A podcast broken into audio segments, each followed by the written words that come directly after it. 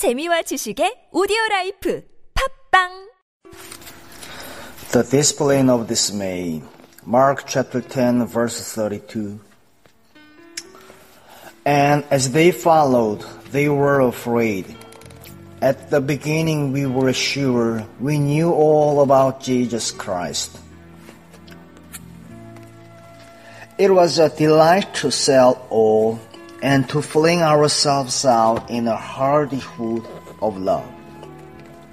But now we are not quite so sure. Jesus is on in front of, and he looks strange. Jesus went before them, and they were amazed.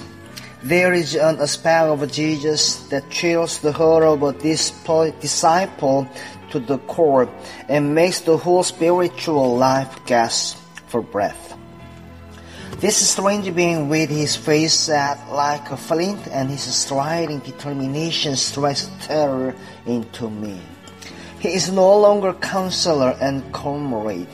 He is taken He taken up with a point of view I know nothing about, and I am amazed at him. At first I was confident that I understood him, but now I am not so sure. I begin to realize there is a distance between Jesus Christ and me. I can no longer be familiar with him. He is ahead of me and he never turns around. I have no idea where he is going, and the goal has and the goal has become strangely far off.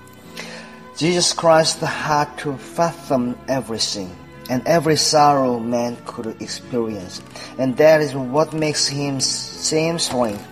When we see him in the aspect we do not know him, we do not recognize one feature of his life, and we do not know how to begin to follow him.